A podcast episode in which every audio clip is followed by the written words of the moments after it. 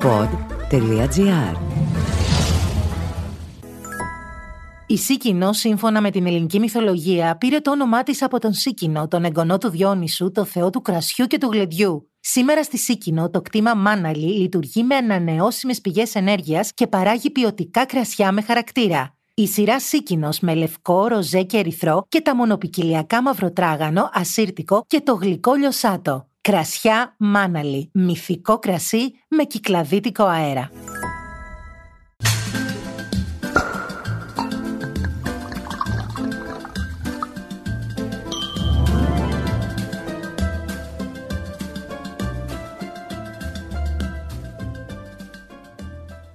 Καλωσορίσατε και πάλι στο μεθυστικό podcast «Ίνος ο Αγαπητός» με τον Ινολόγο και γευσιγνώστη Δημήτρη Χατζηνικολάου.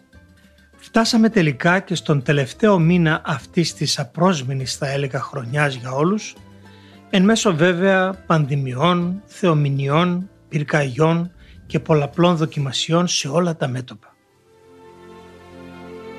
Κι όμως άρχισε και πάλι να μυρίζει Χριστούγεννα βρε παιδιά και το άρωμα της παγκόσμιας αυτής γιορτής τριγυρνά ήδη διάχυτο ανάμεσα στους φωτισμένους δρόμους και τις στολισμένες βιτρίνες των μεγαλοπόλεων.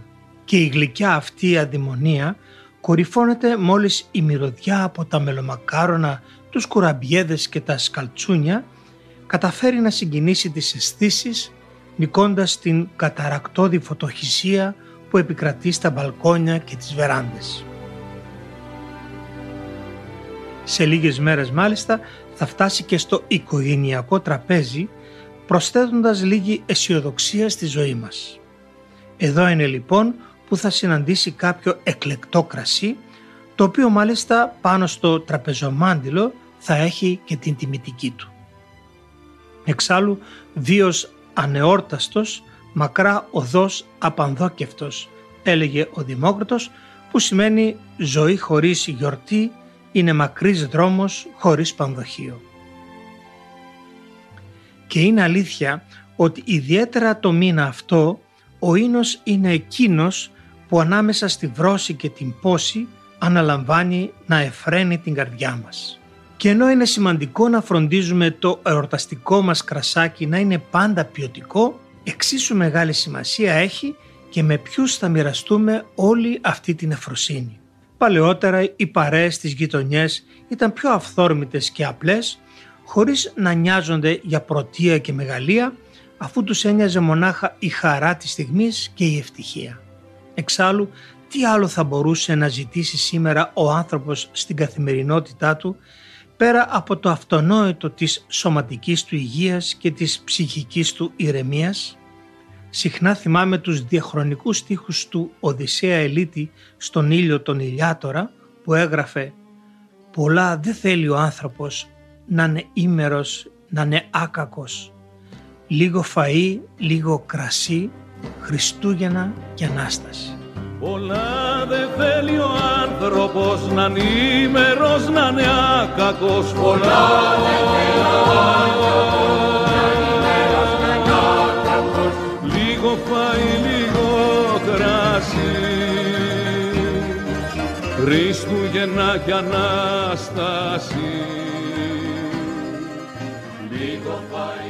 Σκεφτόμουν λοιπόν ότι το φαγάκι που δόξα τω Θεώ δεν μας έλειψε ακόμη θα μπορούσε να είναι το κερασάκι της γιορτής ενώ το ίδιο το κρασάκι αναλαμβάνει τη γλυκιά παρηγοριά μας.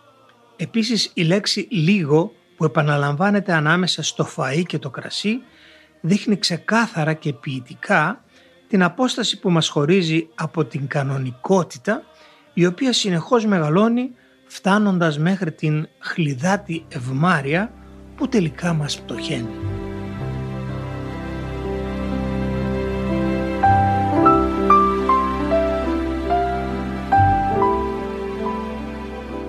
Πάντως με το κερασάκι και το κρασάκι τα πάμε καλά. Μήπως όμως χάσαμε την τούρτα που τόσο εύστοχα ο νομπελίστας αποκαλεί Χριστούγεννα και Ανάσταση; και την αντικαταστήσαμε με ψεύτικα λούτρινα, εφήμερα λαμπιόνια και κόκκινα σκουφάκια του υπέρβαρου Σαντα Κλάους της Φιλανδίας.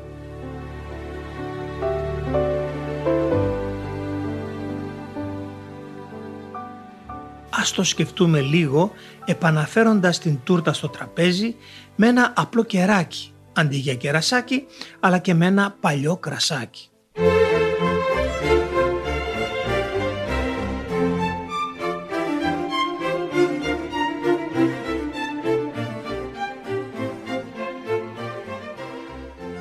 Είναι κρίμα να περάσουν και τα φετινά Χριστούγεννα με απόντα από το τραπέζι μας εκείνον που είναι ο μόνος που μπορεί να διώξει τη διχόνοια των λαών και τους διχασμούς των κοινωνιών, να νοηματίσει τη ζωή μας και να χαρίσει σε όλους την ειρήνη του άκακου ανθρώπου που υπονοεί ο ποιητής.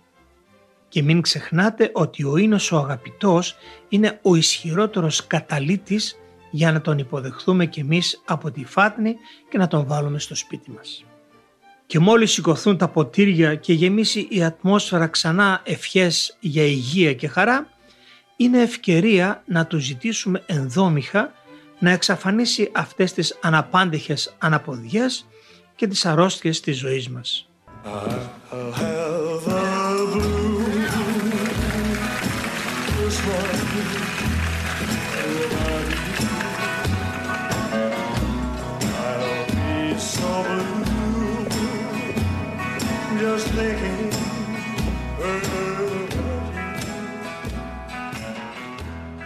Τότε ένα ρωμαλαίο ξινόμαυρο πενταετίας από τη Μακεδονία θα μπορέσει σαν κερασάκι αυτής της προσευχής να ξορκίσει τον ύπουλο κορονοϊό συνοδεύοντας την παραδοσιακή γεύση της γαλοπούλας με αληθινές χριστουγεννιάτικες πινελιές φρουτόδους ευοχίας.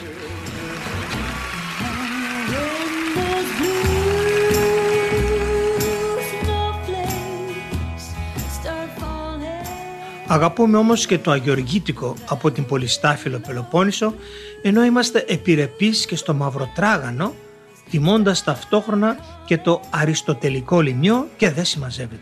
Ελπίζω όμως να τα συμμαζέψουμε όλα αυτά στα podcast που θα ακολουθήσουν την επόμενη χρονιά.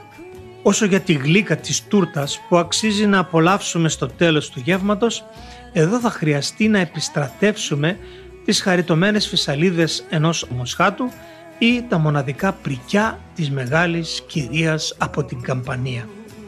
Είναι αυτή που μας υπόσχεται την απόλυτη μέθεξη και οικογενειακή μας ειρήνη μέσα από την ανεκλάλητη χαρά που μας έταξαν κάποιοι πέρσι και πρόπερσι.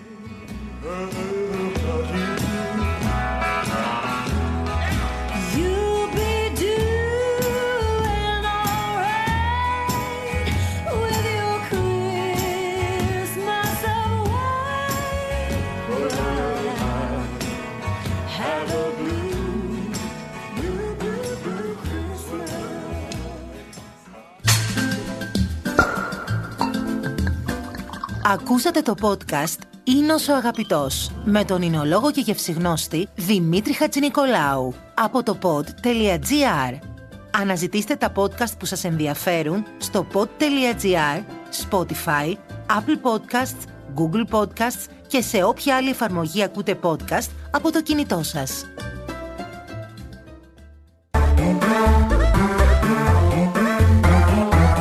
Pod.gr. Το καλό να ακούγεται.